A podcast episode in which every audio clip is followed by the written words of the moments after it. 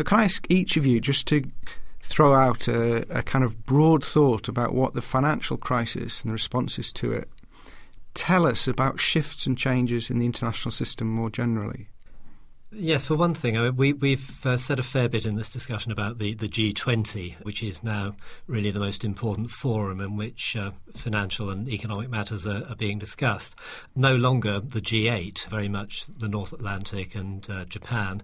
So, in other words, uh, the discussion has moved much more widely and uh, the participants in discussion are now much more diffuse in that the, the G20 is the is the important uh, forum for, for, such discussions. And that's a signal of shifting economic weight and economic power. Certainly, yeah. yes.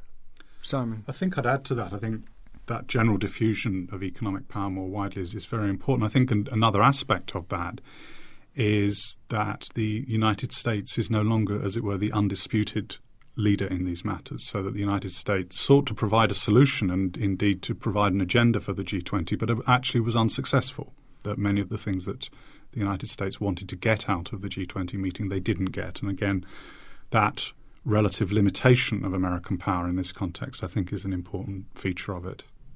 Graham. Yeah, I mean the the big players clearly are the G2, the US and China. That's coming onto the picture very strongly, and one suspects that you know a minimal amount of cooperation between these two, not to upset the apple cart at the international order, is the order of the day and into the kind of future. Neither of the parties wants to disrupt that. The US wants to issue its debt, and for China to hold it, and China wants to, whereas it's holding an enormous amount of, of US debt, uh, wants that not to be devalued by a kind of collapse of the US currency. So they've got a minimum amount of, of cooperative agreement to maintain that system ticking to over. keep it going.